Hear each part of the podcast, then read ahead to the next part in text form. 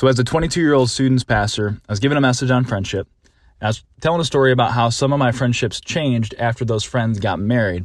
One of the high school guys shouts out, David's single and not ready to mingle. And I thought that was pretty funny. So I was like joking back with him. And as I'm responding to him in the moment, one of the eighth grade girls in the front row shouts out, You should meet my mom.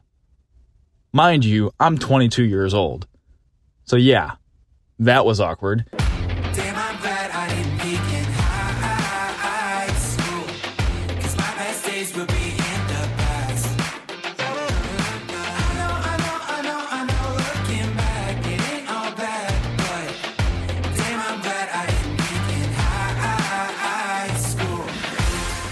Hey everyone, welcome to Unlearning Youth Group, where the podcast where we take a look at all the things we learned back in youth group, find the good, unlearn the bad, and figure out where the heck we go from here. We have met. My name is Jonathan Perone, and we're joined as always by our co-host, Mr. Eric Williams. Eric, go ahead and say hey to the people.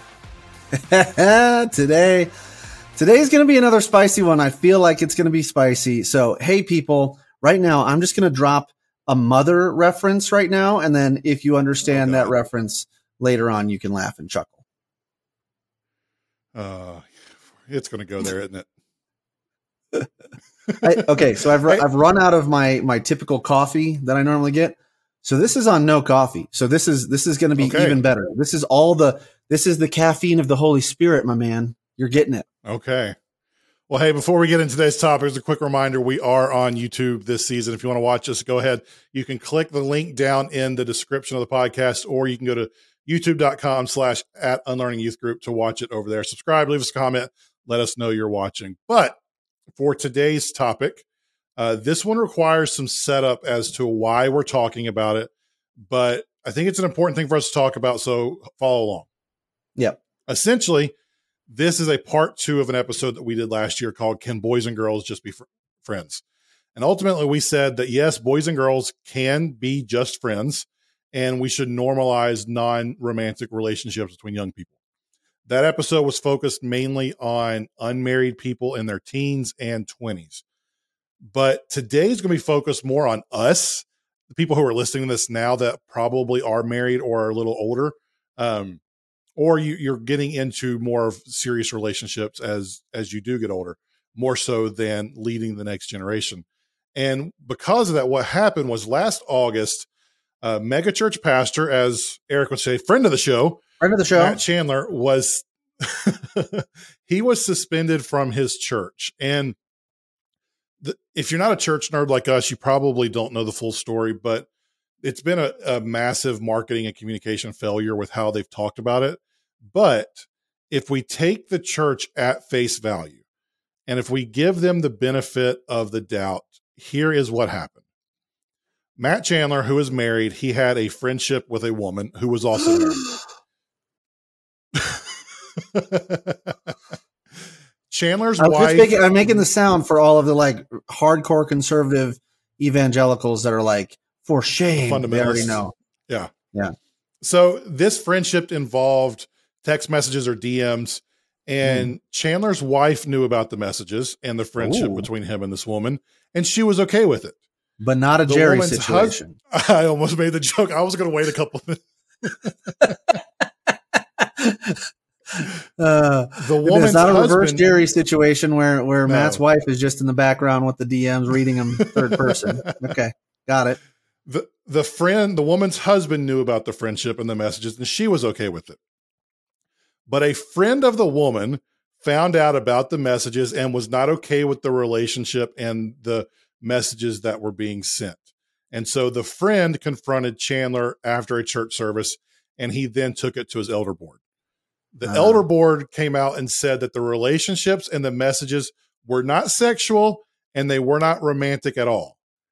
Yet in his release to the church, Chandler said he was being suspended because of the quote frequency and familiarity of the messages and that they were quote unguarded and unwise. Hmm. So there are a few words to point out. It's that frequency and familiarity that implies Yep. that they routinely message each other and were very comfortable with each other. They were Uh-huh. friends. Yep.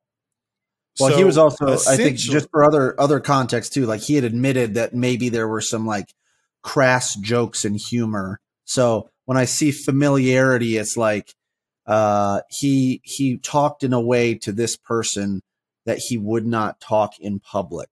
You know that sense of Correct. familiarity, like oh, I can say that to you, but I can't say it to other people. Yep.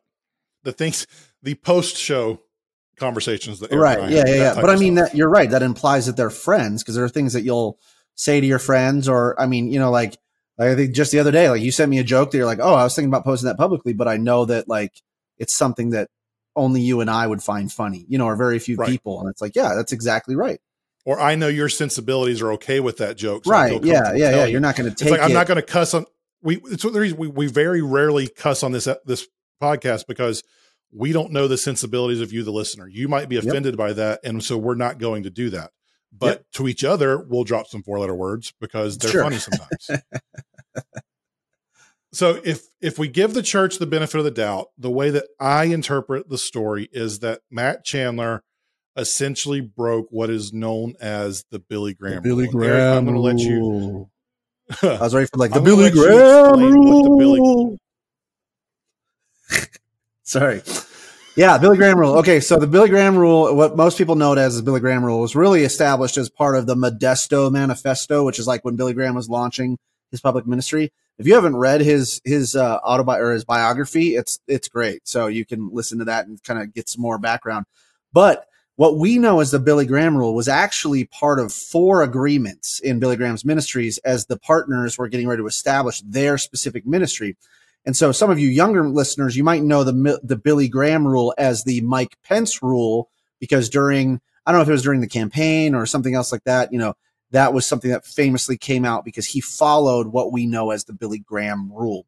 So there were four Billy Graham rules if you think about it. There was one about money because they were starting this evangelical, you know, televangelist traveling ministry thing and they wanted to stay above board about money because other evangelical or uh, evangelists, sorry, not evangelicals, evangelists, televangelists, and you know, traveling guys like that were abusing money, passing the plate, and taking taking advantage of people. So that was one. The other one was about the local church because there were a lot of you know traveling evangelists that would come in just trash the local church, and they wanted to make sure they stayed above board and had really great relationships with the local church. Which, if you know anything about Billy Graham, if you know anything about his his ministry, yeah, he was always lifting up the local church. He didn't want you to follow him around like some kind of carny or something like that. Like be Hey, involved. can I give a fun church. fact about Yeah. that? That toots my own horn. Sure. I built the website for the church that Billy Graham was a member at when he died. Hmm. There you go. Look at that. It's Yeah, a, it's like the okay. seven degrees, seven degrees of Kevin Bacon and or Billy Graham. Uh, the third one, uh, which is actually the fourth one, but I'm skipping the most important one, right? Is they had a rule about not exaggerating the numbers because they did notice that, you know, the reporting, they didn't want to do anything that, uh, you know, caused the press to be suspicious. So none of this like, uh, modern, uh, elevation worship where it's like, Hey, we got people that have already been baptized, but they're going to stand up and come to the front that in, encourages other people to start coming, you know, or if you've ever been a part of a, a church and it's like, oh, we're going to count the number of hands raised for decisions or we're going to count the attendance. and it was always a little heavy on the old count. You know, we're going to add, you know, or let's, let's add about 10% for the ones that I didn't see or they put their hand down first. So money, the local church, exaggerating the numbers. And then what we know as the Billy Graham rule was about their interactions with members of the opposite sex because Billy Graham actually wrote uh, that he, he and all the other people in the group, they knew evangelists that have fallen into uh, sexual temptation because they're traveling all the time and they're away from their families and they're going from, you know, town to town and they're spending long periods of time away from their wife. So that's what came up as to be known as the Billy Graham rule. We're not sitting here focusing on like money, the local church, or exaggerating our numbers. We're focused on the Billy Graham rule. and it came out of a very specific situation responding to very specific actions that had happened. So it was very contextualized. And it essentially said that married men should avoid spending time alone with women they are not married to as a means of avoiding sexual temptation or any appearance of doing something that might be considered morally objectable. They used the so they used context of- just just sort of they used Second Timothy one twenty two, uh, which talks about you know fleeing youthful lusts. That was kind of their cornerstone verse: flee the evil desires of youth and pursue righteousness, faith, love, and peace, along with those who call on the Lord of a pure heart. So that was kind of their proof texting to say this is this is why it's important. And in the context of traveling around the country and other televangelists having moral failures and going outside their marriage that was hurting the way people were listening to or considering the church. This made sense. But what has happened is in the time since then, we took a, and we being the, the church at large, took an idea for a specific time and a specific reason and have applied that across the board. And we now say that men and women can't be friends or married Yeah. men cannot be friends with a woman who is not his spouse. And Yeah. we've taken that so far that this entire situation with Matt Chandler, essentially he broke the Billy Graham rule and was suspended for a few months because of that. Yeah. And there's there's a thread, Eric, I sent you last week on Twitter of this guy railing against why men and women can't be friends. And there, I was amazed by the amount of people who were agreeing with it and how viscerally they were agreeing with it and saying that Yeah. uh, they, they were calling people who men who had female friends that weren't their spouse, they were calling them fools. Yep. And it, it's an age old debate. Can men and men, be, married men, be friends with someone of the opposite sex outside their marriage? And here's Yeah. what I find really interesting. Logically, this question goes both ways. Can married women be friends with men who are not their husband? But that's never asked. No one inside the church ever assumes that if a woman is a friends with a man who is not her husband, that something nefarious is going on. It's only the opposite direction. Yeah, Yeah, it is. It is weird because it's it's villa. it- The weird thing is, it's like it's vilified the woman on either side.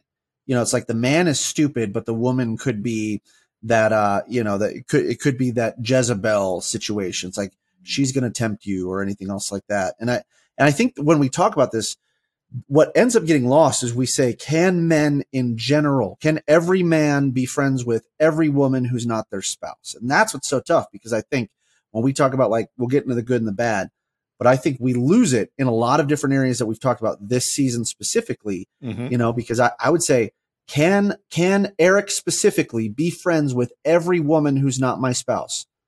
No, I cannot. No. In fact, specifically at one of the churches I was working with, there have been other women that I'm like, I will tell my wife specifically, I'm intentionally trying to avoid her because that does not seem like a healthy friendship because of the way that she talks about these things or anything else that like, sure, right? Like that is great. Nor do I want to be friends with every woman. But there's a, you know, there's a difference between, um, okay. All right. I'll go into the story. So we used to lock up at, at one of the churches that I, that I worked at, you know, cause we'd be working late and we'd be locking up anything else like that. And that was one of the things where it's like, if you and it was like one other member of the opposite sex, and if you were alone, somebody else had to stay or somebody had to leave before you did, or it, it got really weird, which we'll talk about why that's a problem future. But for some reason, there was uh, a woman who was overseeing uh, our community care, you know, so the one that would send the flowers to the hospitals and, you know, all that, all that kind of stuff. She was amazing. She was, I have no idea how old she was. She was old enough to be my grandmother. And for some reason, she, she was essentially grandmothered in on this rule where it didn't matter. If I was closing up alone with any other woman, it was not okay. But if I was closing up alone and she was there and I don't want to name her, but the people that have worked with me, they know, they know who she is. It was like nobody cared. And so even then there's like this little, like we, we even excuse that because it's like, oh, you can be alone with that woman. That's fine. No big deal. because right? she's not a sexual temptation. We're, we're Yes. judging a woman based on her exactly. age and Yep. probably looks. Oh, Yes. that woman's not a sexual temptation, so you can be Yeah. alone, alone with her. she's her. fine. Yeah. Right. Yeah. Or on the opposite side, which we'll talk about why this is bad, it's like, uh, you know, uh, Eric would have to be really bad to want to, you know, do something on that. You know, it's like, oh God, either way, you're, you are dehumanizing the two people involved when talking about this. Yep. And before we move into the good and the bad, I do want to just set this out on the front end. I've been really purposely trying to use more scripture this season than in past ones because one of the biggest questions or feedback that I've gotten over the past few years is uh, people asking where I got an idea from in scripture. So I've been trying to throw those things out more this season, but I'm not going to do that this episode because there is scripture to proof text that this is a good idea and it's a bad idea. And I think it's in bad faith for me to try and pick and choose text to back up my argument. I Yep. could have done that. I actually started out doing that and then I got into it. And I felt icky because I'm like, no, wait, like, like this is, th- this isn't right. So Uh, we're we're not going to do that in this episode. We're we're going to talk more socially, more like psychologically, sociology, and with faith as the backbone of that. So if you want to dive in more scripture, you can send me a message, but uh, we're not going to do a ton of that in this episode. As we move forward, Eric, what did we get right about applying the Billy Graham rule outside of his organization? What was the I good intention underlying that? Yeah, I appreciate we go right into the right after you just uh, opted out every single one of our like Theo bro people that are like, oh, you're not going to use scripture to back it up. Well, then I'm out because this isn't going to whatever. Anyway, so what did we get right? You know, Theo bro, stay in here. Um, I think you know if we th- if we think about what the Billy Graham rule is trying to do, I, I intention you know go for the intention of that. They had seen a bunch of people that they knew in their same position that were disqualified from ministry, which is another, you know, evangelical buzzword, disqualified from ministry because of affairs that have happened, because emotional affairs had led to actual physical intimacy type of affairs. And it's like, was it wise? It's wise for to, to put those guardrails in place. I think in general, there's a there is a wisdom guardrail to say, hey, it's probably not a great idea for you to intentionally put yourself in positions where um, you might be tempted. Yeah, that's that's a wise thing to do. Like, 'cause- because if we're honest with each other, close relationships, close friendships between men and women outside of marriage can very easily get to places they shouldn't be. Hmm. And we talked about this in previous episodes, this idea of guardrails versus roadblocks. But you can do something that is not biblically wrong or sinful over and over and over, and then find yourself very quickly one step away from something that's absolutely wrong. Yep. You can say, hey, this thing, like us going to dinner together, that's not wrong. Like we, we're working together, we, we're hungry, it makes sense. Right. Then we got to go back to the office and we got to finish working. That's not wrong either. But then you do this over and over and over, and you're at an office late at night together and you're tired and you've been sharing things and pro- like with each Yeah. other and you're really close to something that's going to be really wrong. Well, by and, doing and to that that point too, like what, what you said, like in general, we work together. Hey, let's go grab lunch and then come back. In general, for most people in most situations, fine. But there are situations where it's like that may not be okay. And I think, you know, you've got some examples, but for me personally, if there are situations where my wife says, Hey, you know what? I don't feel comfortable with this interaction that you have with this person, or I don't feel comfortable in this situation, or if there's anything that I'm doing that's making my wife suspicious of anything, obviously we got to work that through.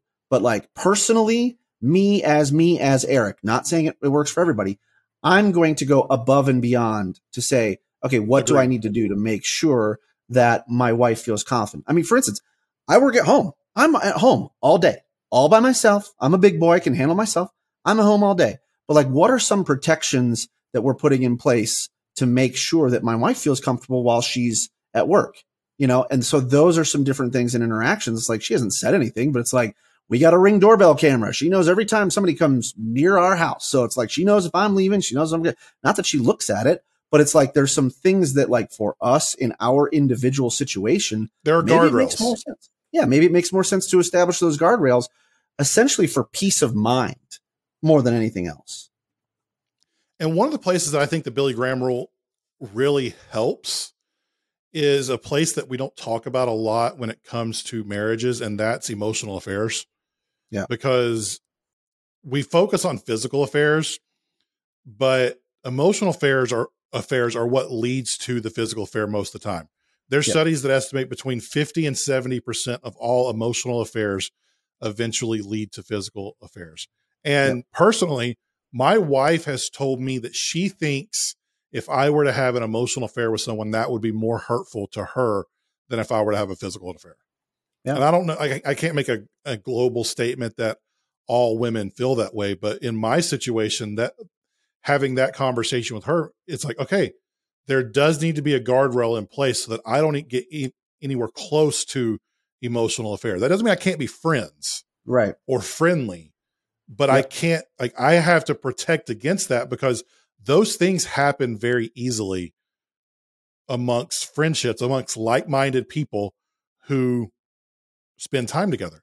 So protecting yourself and your marriage from that is extremely important to do. And I think the Billy Graham rules started as something to do that. So for some people, they I really love that you brought up this idea of like physical affair is is obvious, but that's not it. I mean, because like physical affair, yeah, uh, but it doesn't have to be a situation where like tab A goes into slot B for that to be crossing the line for some people. I mean, it could be more than that, where an emotional affair could actually be either just as damaging or more damaging, or at least don't say that like, well, it's okay. And you know, you've brought it up in other situations before, but the idea of like a work wife, you know, my work wife is Mhm. back here, but behind me laying down on her dog bed, you know, my, my dog Luna. But that's the type of thing where what happens Mine's is you end up, right. Well, you end up getting into these situations like maybe what a Chandler did, which again, it's, it's not sexual, but it's maybe unwise. And so for other things, guardrails like my wife has every password of everything on my phone. You know, she never ever goes into it or looks on it. There's no like, there's no sense of we're surveying each other. But the bottom line is, if she wanted to see what my DMs look like, she could look into my DMs. She want to see all my text messages, Absolutely. all the photos I've taken. Uh, my computer here is not password protected. Anytime she wanted, she could say, "Hey, you know what? I gotta, I, I need to ask." And it's not because like, oh, I need her checking on me, but again, it's that. Um, I don't know if you had this rule growing up, but for me, when I was growing up, uh, especially in high school, if I had a girl over, the door had to be open in my room, or we weren't allowed Mhm. to be in my room. You know, those sorts of things. They're Like as a parent, you immediately get that.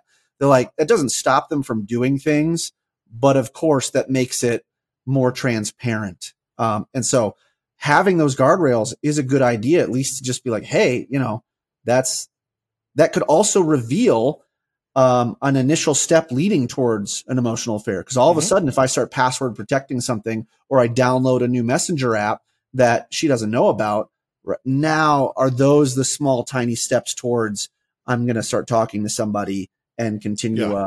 uh, uh, you know, an emotional relationship.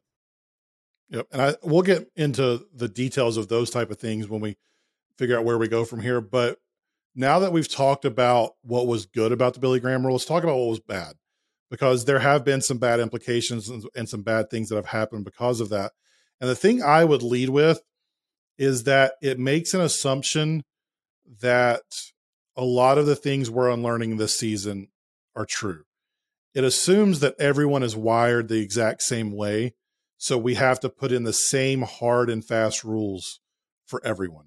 Yep. Every person is tempted in the same way by the same thing. And so this rule has to apply to everyone. Every marriage has the exact same issues. And so they have to follow the exact same rules. Yeah. And so what ends up happening is with so many other things we've been talking about, it puts in roadblocks instead of putting in guardrails. Yep. And it creates issues that are that wouldn't in an attempt to help an issue, it causes more issues that are just as harmful in different ways. Yeah, yeah, yeah.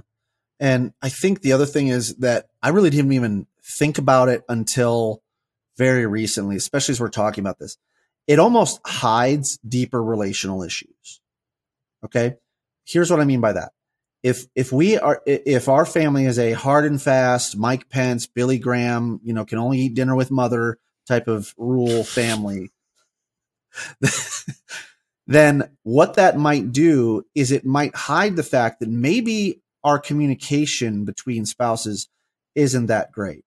Because what's Yep. it's a little bit different for me to be able to say hey um uh, i don't know like this is happening. I know this person. This is going on. Like having an open conversation around it because it's a guardrail instead of a rule. Because when you put a rule in there and you're like oh though i just know that this is the rule and they're not going to break it. So the only answer you have which if you go back to the whole meaning of guardrails, Andy Stanley's series way back when, it's to prevent you, guardrails stop you from falling into danger. And so if the Correct. only answer is either uh, where no danger or danger, there, there's nothing in between to help stop you from getting there, which means like it, it doesn't require conversation.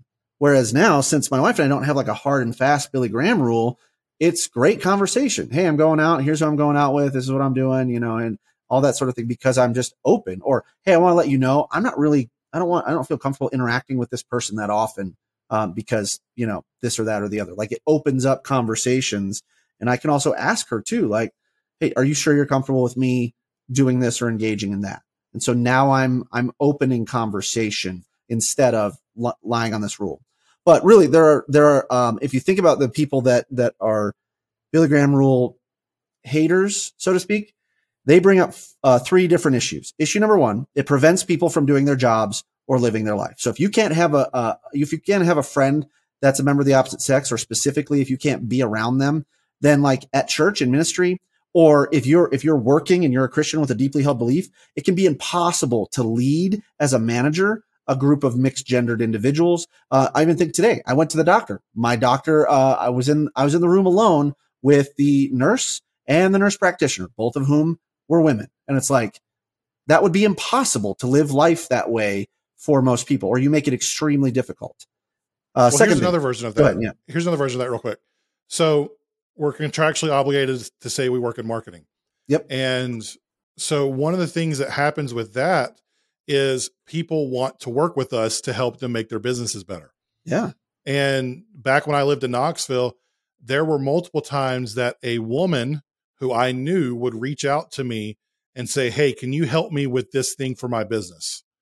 And we, because we lived in the same town, we would want to meet up at a coffee shop or a Panera or whatever it might be to talk through what this could look like or to give ideas. It was before the pandemic, so Zoom wasn't as big of a thing. Yeah. And we would have those conversations. And if we lived by a a hard and fast Billy Graham rule, I couldn't have those conversations in those public places because I didn't want people to possibly think, well, why is he having lunch with another woman who's his age but Yep. isn't his wife? Yep. That's one of the th- one of the things the Billy Graham rule protects against. My wife knew about it right. and I made sure she was comfortable with me going to lunch with that person. But I said, hey, this is what we're talking about. This is where we will be. This is what we are doing. Yeah. And it would have kept me from helping another small business owner if I couldn't meet with her on her own because we would have had to find someone else to come be our third wheel chaperone right. while we ate lunch at Panera. and that you know that was so tough like as a youth pastor or as a student ministry pastor like you couldn't give rides to anybody you couldn't like all of that was just so Mhm. tough and yeah i mean even if someone was broken down or uh, you know if it's raining or anything like that like no emergency situation would be okay for that. The other side is like my um other than my wife and my dad like my wife my dad and my sister are like my best friends. Like i talk to them about everything. My sister and i are very close. My sister is seven years younger than me. She's about she's a little taller than my wife and blonde like my wife. And so it's like anytime i would be driving around where my sister and i would be going somewhere you know to the gym or or wherever right? It's like at the one of the churches that i work You're laughing with this with this blonde chick in your car who's younger Right, than your wife. What are people going to think? that you're comfortable with, right? Because she's my sister. You know what I mean? And like we Right. grew up doing sports and everything else like that. And all of a sudden now you start getting like, oh, who is Eric with? And it's like, do it. Do we have to have like a blood test? Well, first of all, she's adopted, so blood test wouldn't matter anyway. But like, do you have to have like a blood test or a DNA test to be like, oh, I'm allowed to hang around with this person because it, and how far does it go? Can you hang around with your aunt? I've seen other people that literally they will post online. They're like, you should not be hanging out with anyone other than your spouse, including your And aunt, let me jump in. your real quick. grandma. I think most of us would say that, of course, you can hang out with your sister. But people who follow the Billy Graham rule, if they see you Yes. in public with someone, they're making a judgment because Yep. of that. So, what this does, another bad piece of this is it causes us to think the worst in people Yes. and automatically assume that something nefarious is going on because two people who may be married to someone else are meeting together for lunch or coffee or somewhere in public together. exactly. Yeah. or, and I mean, or here's here's another version of that. We've mentioned here my wife is a nurse. Her work hours are crazy. right. I go to the park with my kids so that they can play on the playground. Yep. And I'm there with another mom who I am friends with because I've known her since high school. Yeah. We didn't plan to go there together. Right. We just happened to show up at the same time and we're sitting on a park bench together while our kids are playing and we're having an adult conversation because God only knows parents value adult conversations when they're with their kids all the time. Yeah. The Billy Graham rule would say that is inappropriate. Yeah. And that that should not be happening because people might think Yep. something else is going on, or it might look like something else is going on if we sat on a park bench together in public with someone who is not my wife. Yeah, we end up elevating perception over reality, which, yes, perception is important because people's perception becomes a reality. I understand that. But what that also does is it inadvertently feeds into some of our church cover up problem where it's like, well, what did it look like? What did it seem like? What did we act like? Instead of finding the facts and waiting and be slow to judgment, right? You should be slow to judgment, slow to make that judgment on, on what it should be. So yeah, I 100% agree. In fact, side note, um, speaking to uh, last week, was it last week's episode? Speaking of purity culture issues, I want to know, is that kind of like the, uh, the male version? Like we joke about wearing gray sweatpants, but more so as a male, if you, if you're, if you're going to the park with your kids and maybe a puppy, right? And you're actually like well groomed, are you thirst trapping at that point? So maybe, I don't know. maybe men, we need to be a little bit more modest when taking our kids to the park and not seem like such good fathers and good human beings. Okay. Because you don't want your sisters in Christ. Wouldn't want to tempt the other moms. Yeah, exactly. Yeah. Anyway, I just okay. Moving on. So the second thing it does, and I think you mentioned a little bit before, but it perpetuates this narrative that people are unable to control themselves from acting on sexual impulses. And in fact, during the Mike Pence thing, um, uh, Ca- Katelyn Beaty, which she's an author and an editor at, I don't know, at the Bra- Brazos Press. Anyway, she wrote this. She said, the Pence rule, which is the Billy Graham rule, the Pence rule arises from a broken view of the sexes. Men are lustful beasts that must be contained, while women are objects of desire that must be hidden away. Offering the Pence rule as a solution to male predation is like saying, I can't meet with you one on one. Otherwise, I might eventually assault you. if that's the case, we have far deeper problems around men and power than any personal conduct rule can solve. So that's going back to your, your statement. It's like, it, it's not like every single man is, has this issue. And it's also not like every single woman who's meeting with a married man wants to go out and be an adulteress and like steal, steal some man away. Right. Not, Um, not every not every woman's a harlot, Eric. Not every woman wants to go out and break up other marriages and break up her own marriage. Exactly. So then the other thing is it can systematically uh, deprive women of access, of power, and of agency. So obviously, if it's hard to do your job, you think about it. That was the big pushback against the whole Pence thing. Is like if he can't take meetings with women by themselves, then that means that they don't have the same sort of access to someone uh, in power. So they don't have the same sort of access to maybe pr- promotions. They don't have that same sort of access to moving up. So women just don't get that same access when we have this Billy Graham rule in play. And for our society right now, because the majority of managers, of CEOs, of anything else like that are male, uh, let's say lead pastors are male, that naturally creates a disadvantage for women um, in workplaces, even. And so that's where partially wrong. So I, I'll just summarize all this is Danielle Strickland, who's like one of my favorite speakers. She said, to create safe boundaries for your life and ministry is a good idea but taking the ones created for a specific set of circumstances at a certain point in time for a specific person and applying them to your life and ministry today is unhelpful. And in today's world, it's actually harmful to women. So I love that she said that because that's, that's my whole thesis on this issue is can men and women be friends? Yes. Can every man be friends with every woman? No. Should we create a rule because of certain individual situations? No. Like, do the work to actually create boundaries and guardrails in your own personal life. So, Jonathan, how the heck do we move forward from here? Well, I joked before we started that this season and last season has kind of been like the tagline to our show should be make nuance great again because that that's that's kind of what we're talking about here because Don't try to sound that topic. out on a hat like it's not MAGA. Don't do the MAGA version of that because I tried it a couple of times and I I'll get canceled for that for sure. oh, oh, oh. I just realized what that was. Yep. Uh huh. Yeah. You just did it in your head. Yeah. I did. Yeah. You got canceled in your head. Way to go. Okay, before we move on, I got to tell a quick story. the church I worked at was called Two Rivers Church, and we did our our, our abbreviation was two, the number two RC, and we did an event with high school and middle school ministry together. And when we did that, we would put we would call it Two Rivers Church Student Ministries. And when we went in color, it was fine. I would do 2RC in one color and SM in another color. Okay. Well, we did a worship night one time, and I, I very quickly threw together a 2RC SM graphic to throw on the back screen, but it was all in white. And I didn't realize what it was saying. I, I didn't notice this until one of our other volunteers saw it and legit started Ah. laughing. And I didn't know why. He's like, Ah. read that.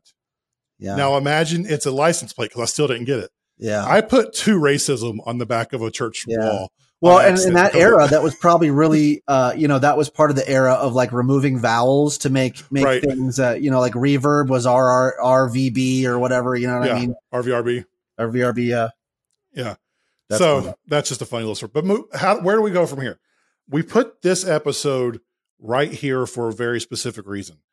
Two weeks ago in our, al- our episode about alcohol, we talked about how each of us have different temptations and triggers that we have to be aware of and protect ourselves against. Your temptation may not be my temptation, and my temptation may not be yours. And so it's not as much about right or wrong in this case as it is wise and unwise. right. And then last week we talked about pursuing biblical sexual integrity. That means that we chase the ideals God has laid before us sexually. So, with those two things in mind, Eric, we get to play our favorite new game. Is it sinful, Simple, stupid, or acceptable? with self control. Self-control. So there is a line that you can cross with a friend that is absolutely sinful. Uh huh. That is that emotional affair. That is wrong. There are things in a friendship that can be stupid and can lead you to places that are sinful. But ultimately, most relationships with members of the opposite sex are going to be acceptable with self control. The friendships, like we've mentioned before, they need to be out in the open. Yep. Your spouse should know about them. They should know about the conversations you have. They should be comfortable with the relationship. If your spouse is not comfortable with the relationship, your allegiance should be to your spouse. You are to love your spouse above all everyone else except for Jesus. You're to sacrifice your desires for them. If your spouse is uncomfortable with the relationship with someone, regardless of the gender, but especially with the opposite gender, you owe it to them to listen to the concern. Yep. My wife, her dad had multiple affairs when she was younger. Uh, it came to a head when she was in middle school, and it led to her parents getting divorced and some really hard times and some things that she's still having to unpack in therapy and other stuff from that. And because of that, she's naturally concerned about that happening. And her mind goes there in ways that someone without that past, like my my parents, I, I don't know of any type of affairs or anything like that in their past. So my mind doesn't even go there a lot of times Yeah. but hers does because of her past experience. And as her husband, I owe it to her to do everything I can to make sure she's comfortable with the friendships I have. It's a way for me to sacrifice and to serve for her out of my love for her. And as I was getting ready for this episode, I was I was trying to do some research and I came across an article that was written by a guy named Greg Smalley. And it was written for Focus on the Family. so he disagreed, I- right? He was like totally He- against. I I thought he would absolutely disagree because it was focused on the family, That's funny. but I was shocked that he actually agreed with the point that I just made. And he wrote a really great quote in that article that said, if your spouse raises concerns, you might think about it this way. You can be a great driver, but it still doesn't hurt to have a car with anti lock brakes. You can be a talented woodworker, but you should still wear safety glasses when you're working with a lathe. And it's the same with opposite sex friendships safety first. So, like you mentioned earlier, Eric, your spouse should have access to the text messages that you send. They should be able to see them at any time. That's not a matter of control or not trusting. It's simply not hiding things from your spouse Yeah. because you love them more than your relationship with the friend. And I'll say And this too: if you're like, uncomfortable- in our conversation about hiding other issues, uh, for some people, are like, "Oh man, my you know, my husband would take advantage of that and would be spying on me, or my wife would be all up in my business." Friends, that is a different issue. That is a, it- Yes. that is a different issue. Don't go, oh no, I can't give them, you know, I can't leave it password. I can't give them the passwords because they'd abuse it. Uh, bro, that is a problem that you need That's to That's an issue out. for another day. right with your spouse. That does not give you license to like, uh, not have a guardrail in place. That's like saying, you know what, I can't wear a seatbelt because it kind of cuts into my neck right here a little bit. It's like, no, because if I were to get into a wreck, it could chop my head off. yeah, right. That's why I'm not going to wear a seatbelt. What? Come on. Like, again, make nuance great again. Let's understand that not every situation can be applied to everything, but in Right. general, we we should be comfortable letting our spouse in on these relationships.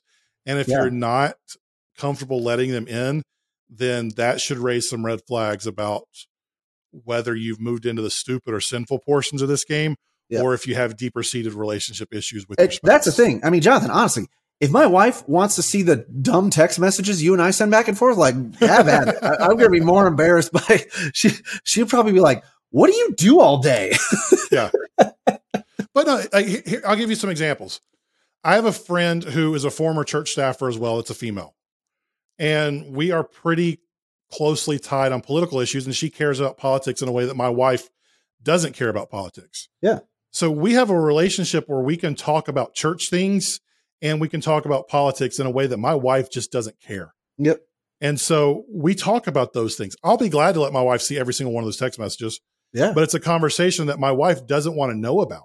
Or excuse me, Uh, yeah. she doesn't want to be a part of She doesn't. Yeah. because it's, doesn't it's not in. it's not something she is interested in. And Right. I can have a friend who has a common thing that we're interested in that we talk about together. Or I have friends that I knew from Liberty who Yep. I knew I was friends with before my wife and I got together. Yep. I'm not going to be someone that tells you you have to kill off all your past friendships. No. Yeah. Just put a guardrail around it.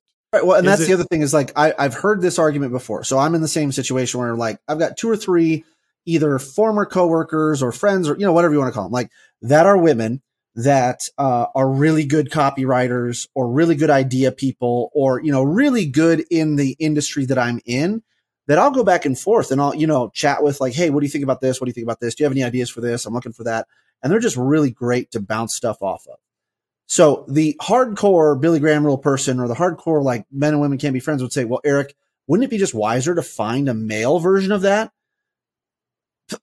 Okay, maybe, Talent is talent. But let's go all the way back to for let's go all the way back to what's wrong. That prevents people from doing work. Uh, problem with the first issue. The second issue is like if you have that big of a problem, maybe that's an issue for you. And then the third Yeah. problem, I'm like, now what conversations? And I'm not saying like I'm, you know, access to power, but what conversations am I now preventing those very talented people from being involved in? If I'm like, nope, can't talk to you because I'm disqualifying you from from those conversations because you're women. It's just, or here's ridiculous. another one. Eric, I know your wife's a teacher and you handle the morning stuff before school with Uh-huh. your kids. all the time. I handle the the the morning things, the drop offs, the pickups from daycare. I do the baths a lot of or showers a lot of times. A lot of those things that are traditional wife mother roles. The way our marriage works out and our family works out is I do a lot of those. Same. So I relate a lot to the stay at home mom social media content oh yeah, or those type of things. So when I see a friend of mine who is a mom post similar things, I will joke with her about that because it's a shared life experience right, that my wife just doesn't have right, because of the way our family is set up. right. And to say I can't ha- be fr- I can't have those type of friendly relationships that I think that's stupid. Right. Quite frankly. Like I, Again, to say you can't is stupid. Yeah. So there might be somebody out there that's like, sure, if if sexual sin is your well, main, hey, you know who I'm not going to have those conversations with? Ex girlfriends. right? Oh yeah, yeah, and, exactly. and people I've had intimate relationships with in the past. Right. I'm not going to continue that relationship in the same way. Like if they ever cross the line from friend to something more, I'm not going back to that out of respect for my my wife Yeah. because that that is stupid. It's not quite sinful yet, but it is stupid. well, and that's and what so my I'm wife not going to go there. we established this early in our relationship was like, hey, if we have marital problems, who are we not going to go to? we're not going to go to people that are not supportive of our marriage. You know what I mean? And Mhm. so there might be guardrails there where you set. And I've heard some people are like, I don't talk to people who are who are divorced about my marital issues. I don't talk to people who I've been, you know, interested in in the past about my marital issues. Because again, that's that's another area. So I would be very cautious to back. talk to a woman about my marital issues as well. Sure. Yeah, in general. because yeah. because of how how slippery that could be, and that's how my wife's father, his affairs started multiple times, right. Confiding in someone, helping someone go through something, Yep. and so I know right away that's a red flag for my wife. She's uncomfortable with, and I know it's a stupid situation That's to put myself in because I'm talking to a female about things that are wrong in my relationship. So summarize it all. It's not, it's like some of these things are stupid for you or for me or for someone else, but that's where that open and honest conversation, if you are married with your spouse, needs to come in and you talk about those things. You need to do what's best for your marriage and your situation and even your season. Cause there might be seasons where, uh, you're, you know, guys, where your wife is pregnant or postpartum. And it's like, Mhm. there might be more sensitivity around what I don't know, what Instagram people you follow, what you're Yep. looking at, what you're any of that stuff that maybe in honor of her and her current situation needs to be tightened up or needs to be guardrailed a little bit more than in other situations. Like you have to do what's best for you and your situation. So ultimately, to to answer the title of this episode, can married people be friends with someone of the opposite sex? My Yeah. answer to that is a resounding yes. You can be friends with someone of the opposite sex. Now, should you be? And to what level you should be? That's between you and your spouse based on your own sensibilities, temptations, and past life experience in a way that is self sacrificing and elevating the feelings of your partner above your own. Yep. So I can't tell you yes or no. That's up to you. Just like I can't tell you whether or not you can drink alcohol. That's up to you and your sensibilities. This whole idea of sinful, stupid, or acceptable with self control. It started as a joke, but it's really a framework that you can take this entire conversation through to figure out should you be friends with this person of the opposite sex once you are married. Perfect. So that's it for this week. Next week, we're going to be taking the last few episodes and stacking them on top of each other to answer the question when do we allow others to live in sin versus when do we step in and speak into issues that we see? For now, though, rate us and review us wherever you get podcasts, subscribe, and give us a comment on YouTube if you're watching us there. Share this episode with a friend if you found it interesting. If you have feedback or comments or questions, you can get in touch with us at hello at unlearningyouthgroup.com. Eric is at Eric W712 on all the major platforms. I am at Jonathan underscore Corone on them as well. If you want to get your merch or if you have a funny or awkward youth group story, you can send those and buy those at unlearningyouthgroup.com. But as always, thanks for making us a part of your day, and we will talk to you again next week.